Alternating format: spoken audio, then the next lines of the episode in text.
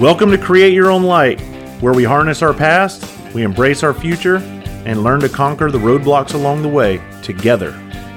I'm your host, Travis Howes. Let's get on with it.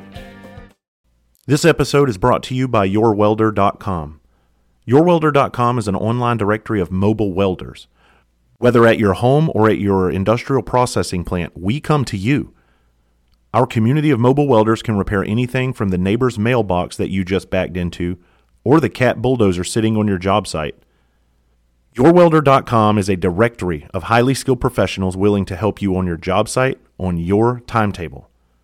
YourWelder.com screens all of their welders using tools like photos from social media apps such as Instagram, Parler, and Facebook, even face to face meetups.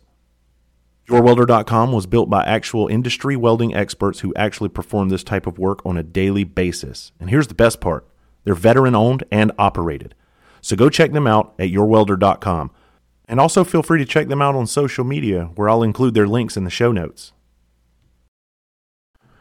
So the days start to run together. Have you ever had weeks like that where where you're just so busy and you're so tied up and you try to even think about what day it is and what time it is you don't know. Well that that's kind of where i am right now. I just uh i literally just got back from indianapolis and when i sit here and i think i'm like where was i the week before indianapolis? I can't even remember where i was the week prior. That's how jumbled together everything has been getting for me. I literally have to sit here and pull up my calendar to see where i was just the week prior um, I do know this: I'm home for four whole days, and then I go to Des Moines, Iowa, uh, Greenwood, Indiana, and Beaver Creek, Ohio, for all for post traumatic purpose. But I was just in Indianapolis. I was working with 350 members of the American Legion downtown at the Sheraton Hotel, and that was a that was a different event. I'm going to tell you, it was. Um, we had, I think, the average age might have been about 74, 70. I don't know 112. It, it the, the average range was right around in there. It was a lot of fun, man. Um, we uh, I would definitely. I told the audience I was like, I really because it was an evening event, and I was like, man, I really appreciate y'all staying up past Jeopardy for this bullshit. Like, and uh, and they and they bit into it right then. So they were they were a cool group, but I was fortunate enough to. Um, be called up onto the stage after I was finished, and the commander, the national commander of the entire foreign, excuse me, of the National American, God darn it, the national commander of the entire American Legion, uh, presented me with a, a, pin and a membership. So I am now officially a member of the American Legion, uh, Veterans Strengthening Strengthening America. This is cool, man. That's I never. Uh, I never thought about that, and then I just I, when you realize how big the American Legion is, it's huge. It's huge, and they do wonderful things for veterans all over the world, man. And it's just it's a really cool organization, and I'm just I'm just proud and um, to have been a part of uh, their event the other night. What what an honor that was. I think today I'm going to uh, use this episode to kind of reflect on a few things and to drive certain points home that we've already discussed many times on here. You know, when all these days start running together, if, if you go to my tour schedule, travishowes.com, and you look at all those dates that are on there, I mean, there are times where I'm never home.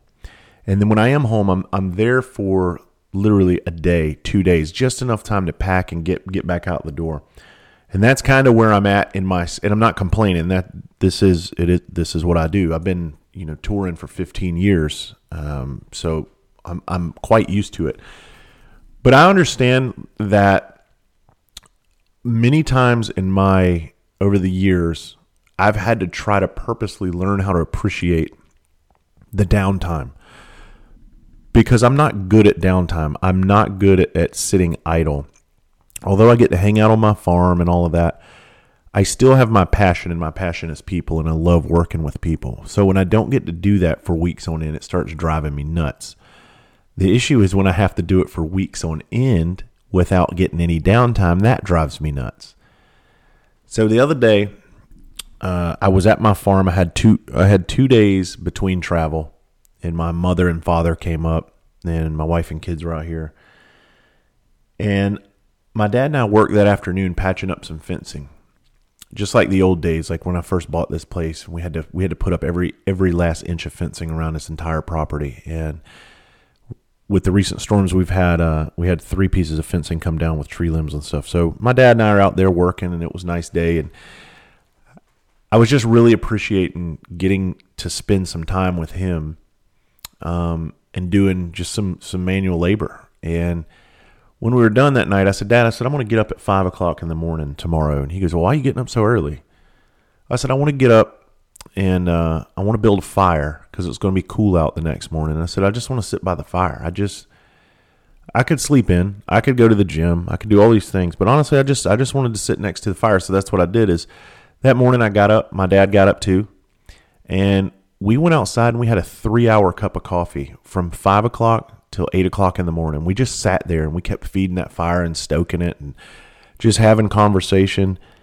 And it was nice to be able to get lost in that moment for a little while.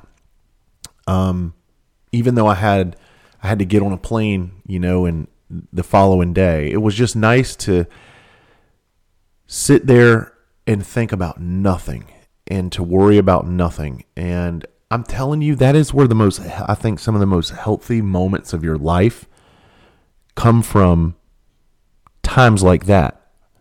Times when there's no worry, times when there's no hurt, times when there's no confusion, times when there's no anxiety, times when there's no stress. Just sit by a fire, listen to it crackle. We call it caveman TV, and just sit there and watch caveman TV for a little bit. And don't think about anything because the next day when I was on that plane, what I would have given to not to not be on that plane. This is why people are like, "Man, Travis, you travel everywhere and you drive a lot. Why don't you fly?" Well, let me tell you why I don't fly. I don't fly because of this. I it's not that I'm afraid of flying. I've been flying my whole life. I flew. I've flown in helicopters. Name a helicopter. We've flown in it. You know what I mean? We've rappelled out of them. We fast roped out of them. I've flown in all kinds of different military aircraft, planes, you name it. I mean, it's not. I mean, I haven't done the Blue Angels yet, but that's on the bucket list. I would die anyway. I um, I get on my plane to Indy. In the first flight out, man, um, it was my no, it was my second flight. I connected in Atlanta, then Atlanta, Indy. And one, I don't like the rat race. I don't like people walking all through the um, through the airport all fast, it annoys me because I'm like, motherfucker, if you would have just left your house in time and if you would have planned appropriately, you probably wouldn't be running late. And there's no way every plane in there is late. So you can't say, well, their flight's uh, running behind. With the amount of cancellations and delays now, ain't nobody missing their flight. Get the fuck out of here. But everybody's in such a hurry. Everybody's hyper focused on themselves. Nobody, there's no like, um, there's no common courtesy. People don't get out of your way. I watch people when they sit down they won't they won't move for old ladies to sit down. I watch them put their luggage in a chair so nobody will sit next to them. And I always, always, always walk up to somebody and I ask them like, "Is anybody sitting there?" And I just give them that look, and then you can see that they're frustrated. They hate that. But I don't. That's part about part of the reason why like I like people, but I don't. so I I ended up getting booked on this flight. It was a last minute flight I took because I was going to drive, and I ended up getting my ticket late. And this is what happened. I got a middle seat. And as soon as I sit down in my seat in Atlanta, the guy on my right starts talking to the girl on my left.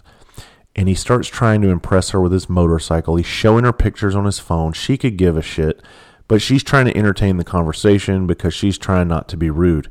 And what I wanted to do is look at her and I go, why don't you just be honest and tell him that you don't give a fuck about anything he's saying? Stick your headphones in and let's go our separate ways. I sat there for probably 10 minutes because we got stopped on the um, while we were taxiing before we took off and I was pinned between two people having a conversation. Now, you want to talk about hypervigilance kicking in, you want to talk about anxiety getting in. I started sweating and I was trying to control my reaction to this situation. And this is what I mean about small victories. The old me would have said something. I would have said, dude, your halitosis is all in my nose holes, and I can't take this. And ma'am, if you're going to entertain this this conversation, we need to switch seats because y'all are both being extremely rude right now, talking across my face. But I purposely tried not to do that. I I I wanted to ex to exercise my control, and I was in the perfect environment to do that. So that's what I did. I exercised it. I sat there and I started saying things in my own mind. I started rubbing my hands the way that that I will in situations like that. I started doing my little counting exercise I do, and eventually it all went away. Now, see what I'm getting at is this. The old me would have made that situation worse, and I would have made it worse for the entire flight. I may have gotten kicked off of a flight, and I may have ended up costing myself work and undue stress that I didn't need in my life. And that's what I encourage people to do. I know it's so hard. You want to jump in somebody's ass when they're doing something wrong, or you feel like you're being disrespected, or you feel like people are just not having common courtesy towards their fellow man, which is a big one. You cannot police the world, but you can police yourself. And that's what I've been working on. And that's what I, I try to encourage people to work on is just just police yourself. But I go back to uh, I want to go back to that fire that I was sitting sitting there with my dad and talk about feeding that fire and how it pertains to our internal fire and all the desires that we have and ambitions uh, and goals in life. You know, as I was watching that fire and I'm putting the fuel in, you know, fire needs several things. It needs heat, it needs fuel, and it needs oxygen, right? And if you don't give it those three things, a fire will die. It just will not burn. Um, so as I'm sitting there feeding this fire, I'm just putting, you know, some small sticks, and every once in a while you put it, you put a bigger log on there. But the small sticks, man, is what really keeps those things going. And as it would die down, I started thinking about the motivation of the fire, and I started thinking about my life, and I started thinking about there's times where I was almost completely out and I was smoldering inside, and all I needed was a breath of, of oxygen. Like some, I needed somebody to just like give me a good long, hard breath. And I'm I'm trying to be careful what I say because I'm not trying to make this dirty.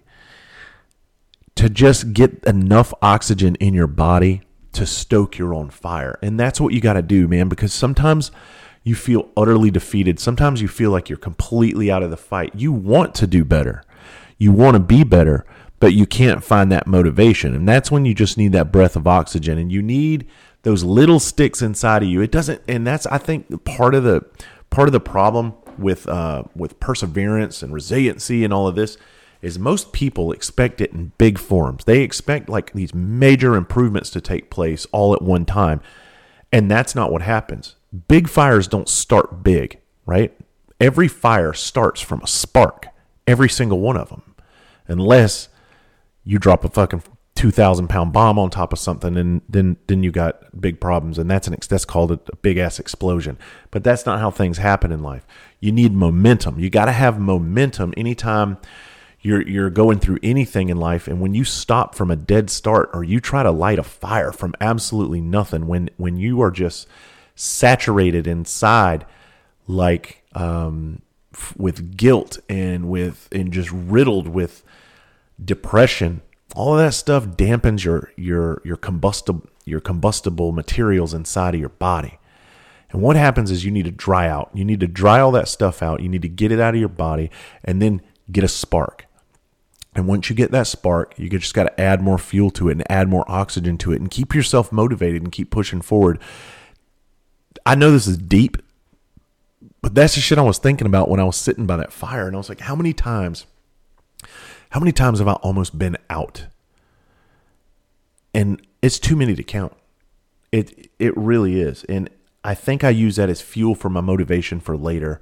Anytime I get down, I think about that fire. I'm like, all right, you know what?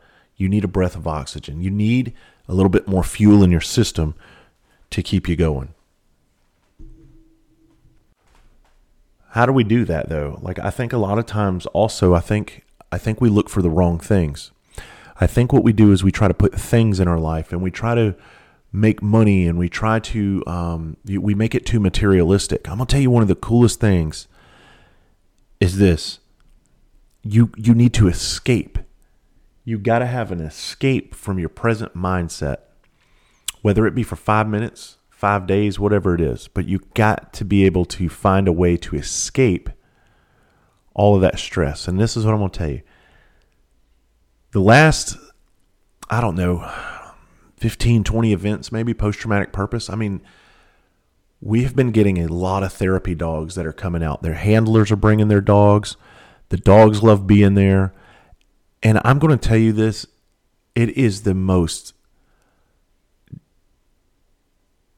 wonderful feeling looking at a dog and watching everybody after, you know, because my courses are very emotional and they get very heavy. And I watch the people when we do our breaks and I watch them go up to these dogs and I watch them pet them. And you can see whatever burden is on these people's minds or on their backs or on their shoulders, you can see it lifted in an instant.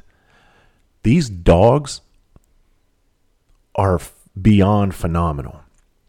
I do it between my breaks when dogs are there because a lot of times what happens with me is I get bombarded. Uh, people will come up and they'll do trauma dumps on me between between my breaks. So I try to avoid that as much as possible.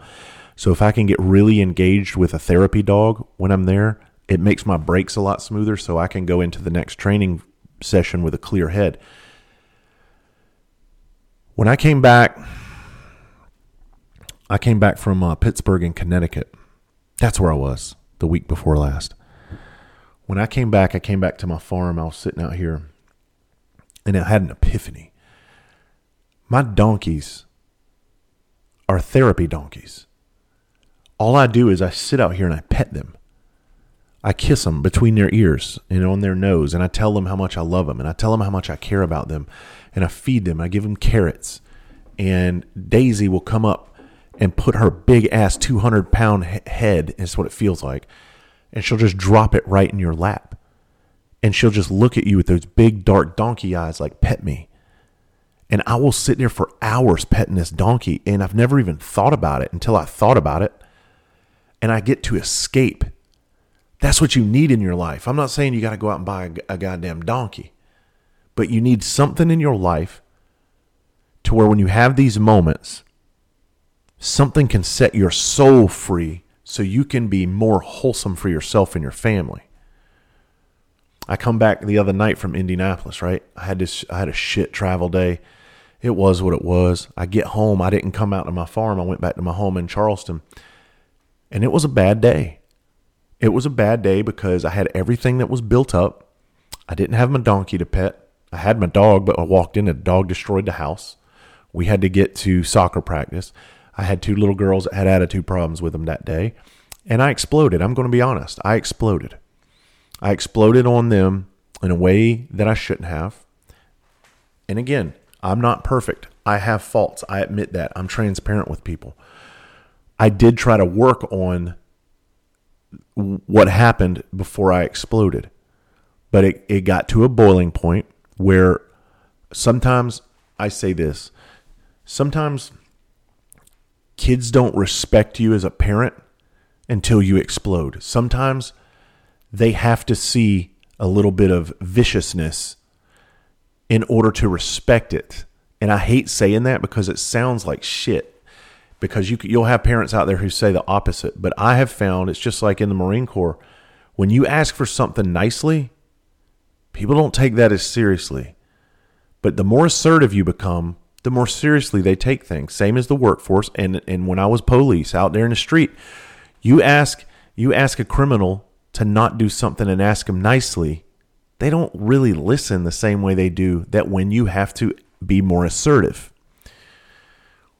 Well, I got upset with myself after that because I, I pride myself now in not being the same guy. I pride myself in, in, in being far removed from who I used to be. Now, I didn't talk to my kids the way I, I used to would have. But I got a little, uh, probably went a little too assertive.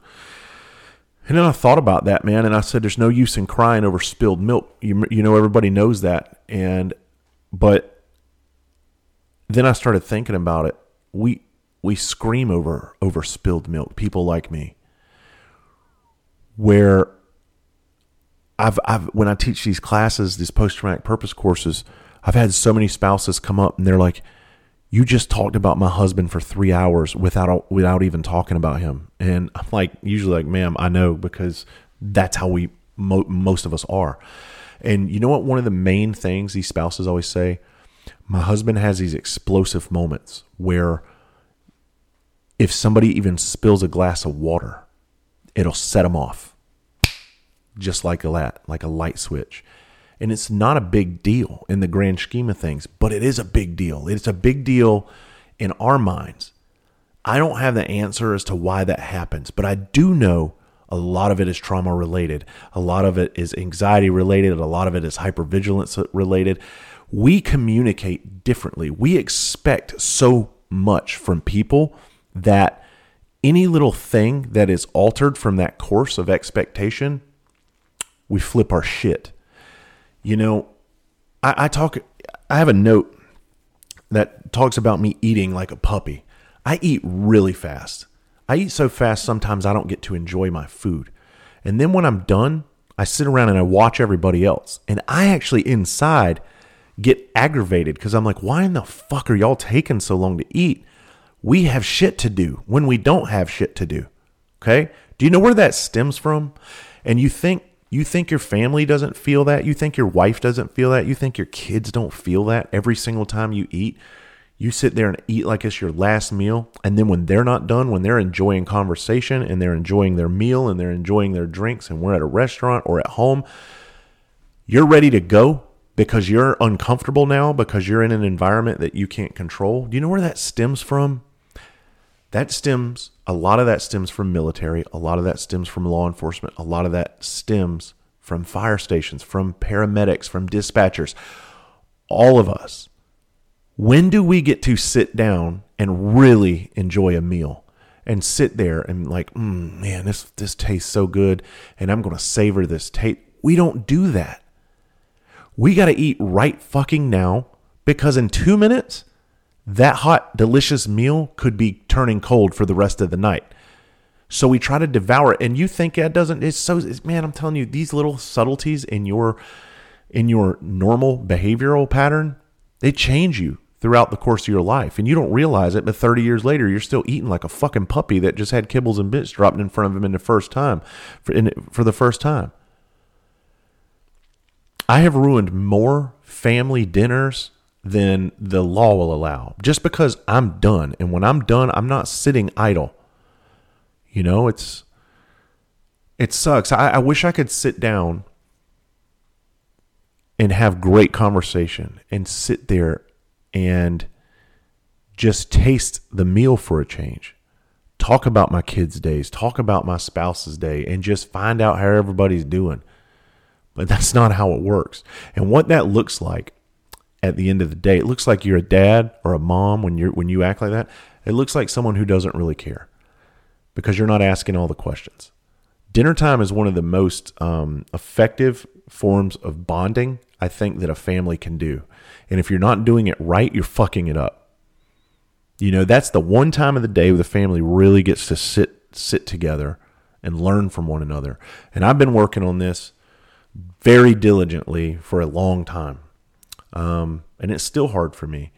You know, when we go to dinner, I'll tell you right now, I I'm getting the check before my last bite. I'll always do that. When the waitress comes over for the last time and checks on everything, I'm like, let's go ahead and get the check.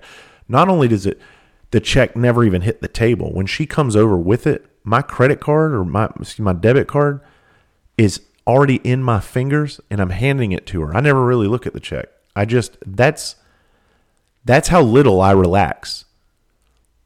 That's how on edge I always am. And, and when people are at dinner, they're like, "Man, you you ready to go?" And I'm I'm I'm kind of like, "Yeah, man. Do y'all realize at any minute gunfire could break out in this place and I got my family in here. What the fuck is wrong with you getting comfortable in here acting all safe and shit? That's the reality of it, man. I can't get over I can't get over thinking about these therapy donkeys. you know, at one time, I don't know if I've said this or not, but at one time I thought about turning my ranch into a first responder retreat.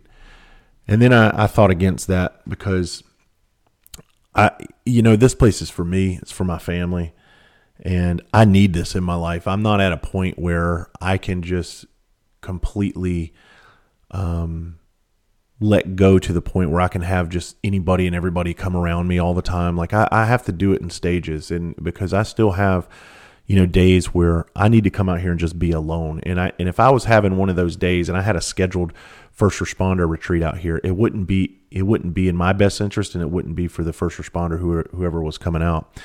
So I decided against that and I said as long as I'm going through, you know, still my stuff, I need to I need to take care of me. So but what I started thinking is I wish just like therapy dogs, I wish you could breed these donkeys for therapy donkeys, but the problem is you got to have property for a donkey. You can't like it, it's not like a normal house, like an or an apartment. If you live in an apartment, you can't just have a fucking donkey in there. Can you imagine? Imagine coming home and there be there be a damn donkey in your house. You, when you walk in and your girl's in there instead of a a damn German Shepherd, you know, in the living room with your girl. There's a damn donkey in there, and you know what I mean. Like how I guess this conversation could go a couple ways, but I'm not I'm not going to take it there because if you've ever heard of the donkey shows in Tijuana, um, then you know what I'm talking about. But so donkeys just won't work unless you have property. But I highly encourage you if you ever have an opportunity to go see some donkeys, especially miniature donkeys like I have, take take a day. Find a small farm around wherever you are and I'm telling you, go pet some donkeys and watch what it does to you. Just watch. It, it's it will move you. You will completely forget everything that is bothering you, and those donkeys will love on you. You got to do it. I mean, get some donkey love. Seriously, not the Tijuana kind. Like just the, just just you know the pet the petting zoo kind. I um I got up a couple days before you know, this like I said, all the days run together. But there was a time last week where I woke up really early. It was like it was like five thirty, and my girls had to go to school that day, and I was home. And I was like, you know what? I'm a, I'm going to go get them. It was last Friday, I think, and I, I said I'm going to go get them some Dunkin' Donuts, some little some donuts, and I'm gonna grab a coffee because I was out of coffee anyway, and I didn't feel like going to the grocery store. I'll just go ahead and get one that's ready. So I drive my big ass F two fifty up to uh, Dunkin' Donuts in Mount Pleasant, and I'm literally the third person in line when they open that morning in the drive through.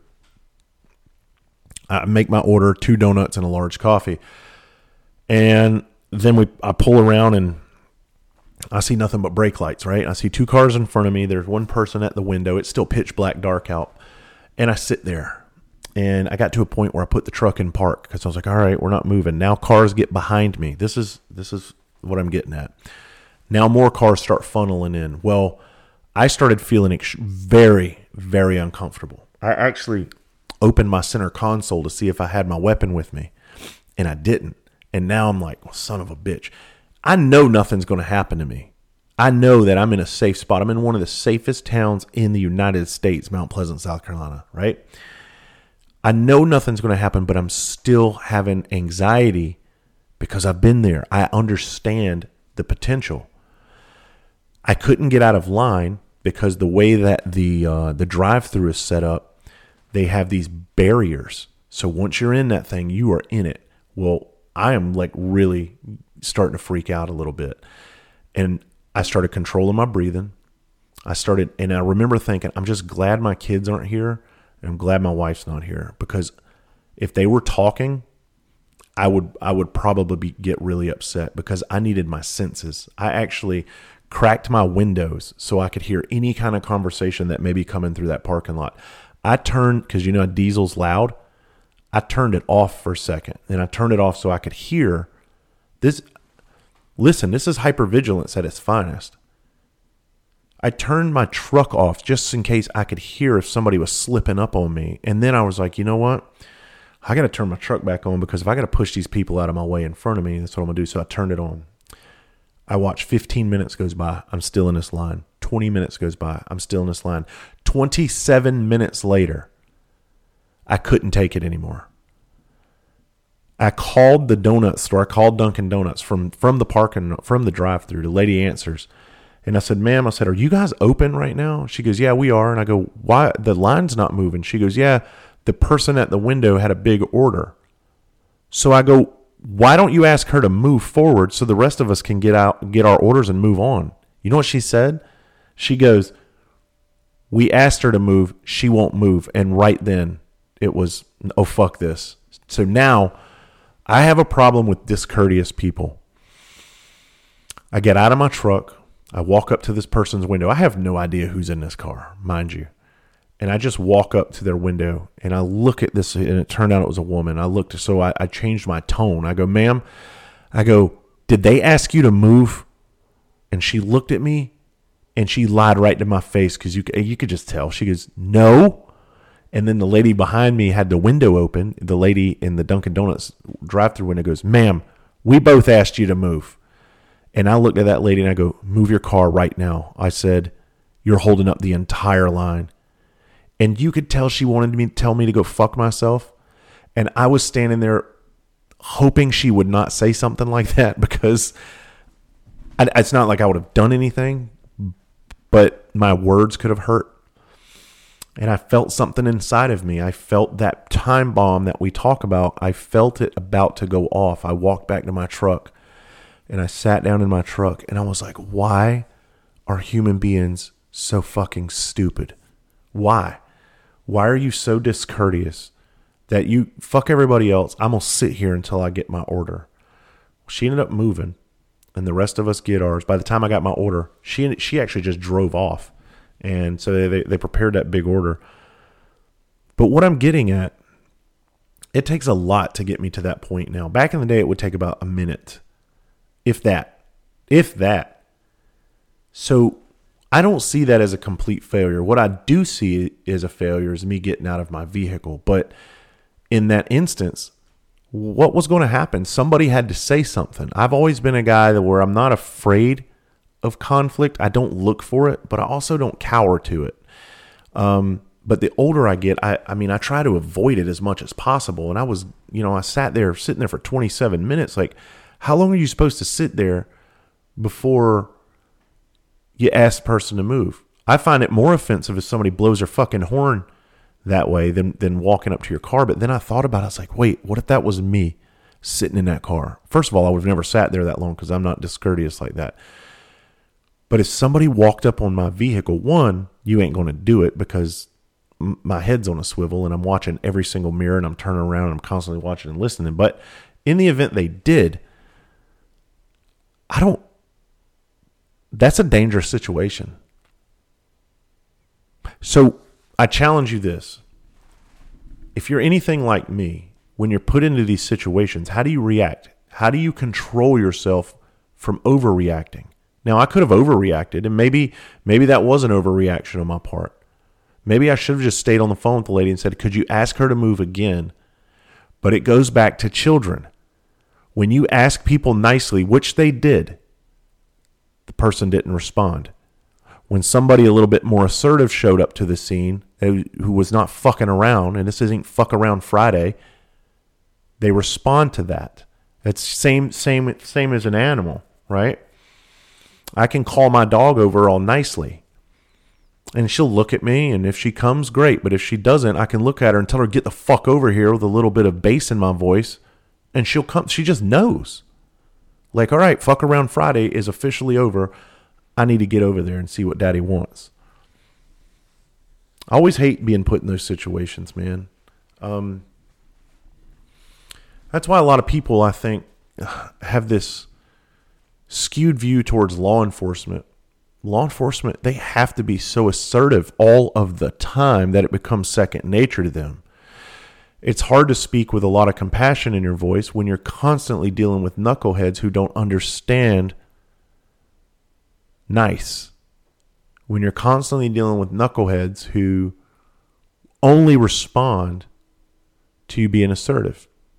I know people their their dads were cops and they're like my dad was never nice. My dad was always angry. He was always yelling and shit like that. And I'm sitting here I'm thinking, "No, your dad just never got off the clock. That's all that was. It was not that your dad wasn't nice. It was not that your your father didn't love you.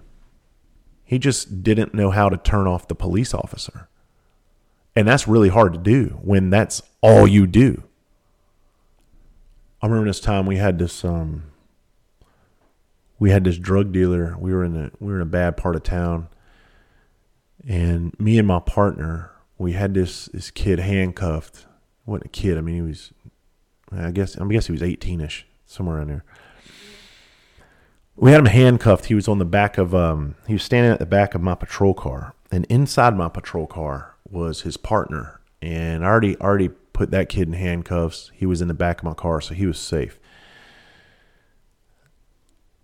I had all this kid's money on the back of the, the trunk of this car. Now, I'm, when I'm about to tell you, I don't. There's no real point to this story, but I'm going to tell it to you. It just popped into my mind. When I say this kid had thousands of dollars, probably three, four, five. It was. I mean, it was up there. There was hundred, like so many hundred dollar bills. It, it was a lot, and they were all across the trunk of my car. I had some uh, some little cocaine baggies on the trunk of my car and everything was going smoothly. My partner was there with me. I had he kid handcuffed behind his back. He wasn't going anywhere, so I thought. Um, and this is this is how fast things change in law enforcement. I took my hands off of the kid's handcuffs for a split second, literally a split second, and I turned to my partner and said, I don't know, three or four words and my, my partner, when I was talking to him, he just had this oh shit look in his face. He didn't even say anything. And I could I could see it like yesterday. And I spun around real quick, and this motherfucker was gone. The kid was gone, y'all. Like, and he was so fast. We watched him. I didn't say we didn't stand there. Like we we tried to catch him, but we watched him like a gazelle with no hands. They were behind his back in handcuffs, jumping fences through across yards on these chain link fences like they weren't even there. He was like a fucking deer. So we chased for like a quick second, and I said, Bright idea. I was like, I got a patrol car. I'm going to go jump into my car, haul ass down the street. Well, my partner jumped in his car. I jumped in my car. I spun that thing around, showered the entire street with thousands of dollars. Okay. Bunch of cocaine. It's all now in the street because I what we call flipped a U turn so fast and was woo, I was down the street.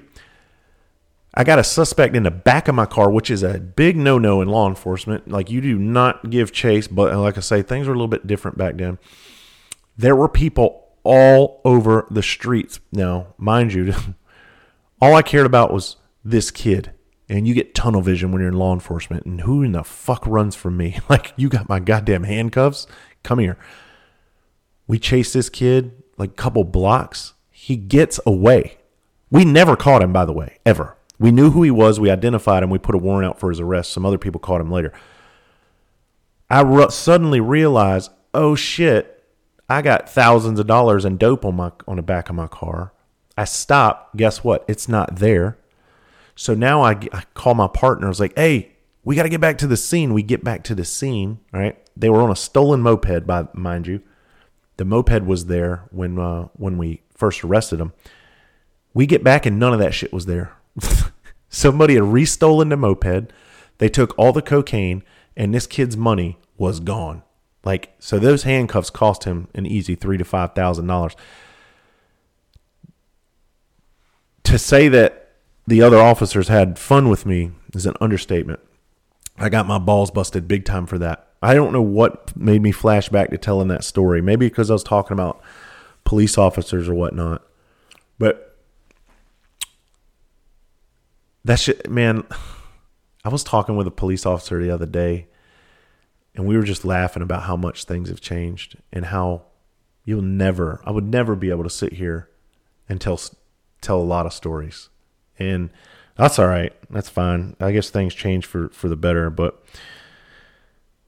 these, these stories just keep popping up in my mind. I guess I'm on story time now. Um I may have I may have told I think I have told that story about the guy driving down the road who was butt naked and he, he covered himself in lotion. He didn't want to go home to his wife, so he was taking care of himself while he was driving down the road. And me and my partner pulled him over. We thought he was a DUI. We thought he was drunk, but he wasn't. He was uh he was just pretty. He was just lotioned up, and he was in heavy, heavy erotic state at the time. I want to leave you with this today. Is is I challenge you because I challenge myself daily when you feel like you want to communicate assertively and you feel like that's the only option, try not to do that. Try to find a different way to communicate. And I tell you the best way that I've found that works is when you can actually take a few seconds to think about what you want to say and wait wait a little longer and then come back to it. It's hard because at it in the heat of things and like in the moment, I, I, I, talk about first responders because we are decisive people. We're people that have to make decisions on the fly. So when it comes down to an argument or a, a disagreement or anything, we, we're normally it's hard for us to bite our tongue because we are just used to communicating in very harsh environments and um, uncontrolled environments and in chaotic environments. And that's why it's hard for people to understand us because when we communicate, we, we communicate so abruptly and so um, sometimes it's vicious. And I don't mean it like in, in malicious, but it's just the way that it comes out. It's not what you said, it's how you said it kind of thing.